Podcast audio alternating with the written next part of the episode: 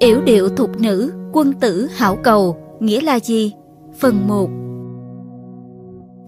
Yểu điệu thục nữ, quân tử hảo cầu là một câu nói vô cùng quen thuộc mà đôi khi chúng ta thậm chí đã quên mất xuất xứ của nó. Ngày nay, một số bạn trẻ yêu thích thể loại truyện mang bối cảnh cổ xưa, kiếm hiệp, tiên hiệp, vân vân, còn thường xuyên dùng câu nói ấy với hàm nghĩa lãng mạn hiện đại.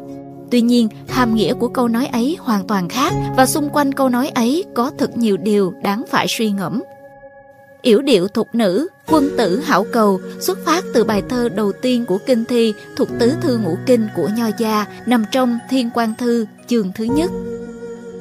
Quan Thư Quan quan thư cưu, tại Hà Chi Châu, yểu điệu thục nữ, quân tử hảo cầu.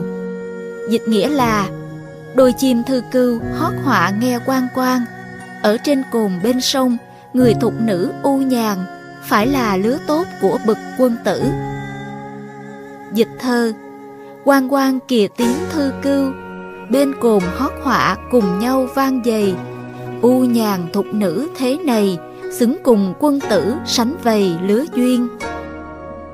Chương thứ nhất nói riêng và Thiên Quan Thư nói chung, nếu đặt riêng lẻ khỏi Kinh Thi thì hẳn là sẽ không ít người nghĩ rằng nó nói về tình yêu nam nữ phàm tục thông thường. Tuy nhiên, đặt trong toàn bộ Kinh Thi thì người ta mới hiểu được Thiên Quan Thư này một cách trọn vẹn. Từ toàn bộ nội dung Kinh Thi mà xét thì chương này có nguồn gốc như sau. Quân tử trong bài là chỉ vua Văn Vương nhà Chu. Vua Sinh có thánh đức nên cần tuyển chọn người vợ trinh thục để phối với bậc Chí Tôn làm chủ tế tông miếu. Từ nữ trong bài thơ là con gái chưa gả chồng, ý nói nàng Thái Tự, vợ vua Văn Vương lúc còn ở nhà với cha mẹ. Nàng Thái Tự rất mực trinh thục, không thay tiết tháo, dục vọng không lẫn vào nghi dung, ý vui riêng không hề lộ ra cử chỉ. Hảo là đẹp lành, cầu nghĩa là đôi lứa. Những người trong cung lúc nàng Thái Tự mới đến thấy nàng có đức hạnh u tịch, nhàn nhã và trinh chuyên, bèn làm bài thơ này rằng: kìa đôi chim thư cưu nghe hót quan quan, đang ứng họa với nhau ở trên cồn bên sông.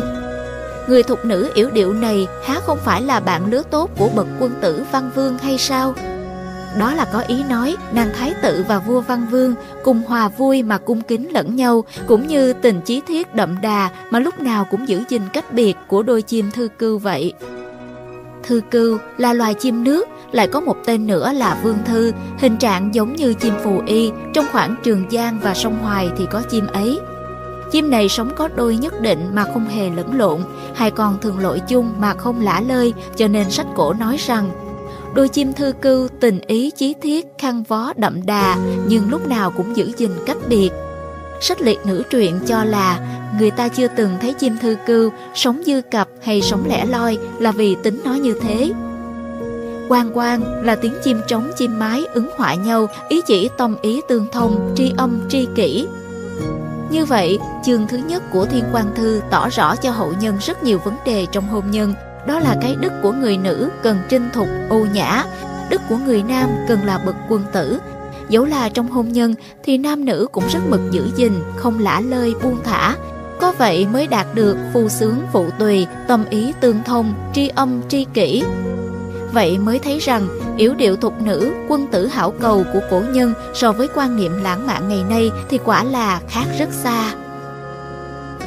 Theo Minh Nhật, dựa theo cuốn Kinh Thi tập truyện, nhà xuất bản Đà Nẵng năm hai nghìn không trăm lẻ ba.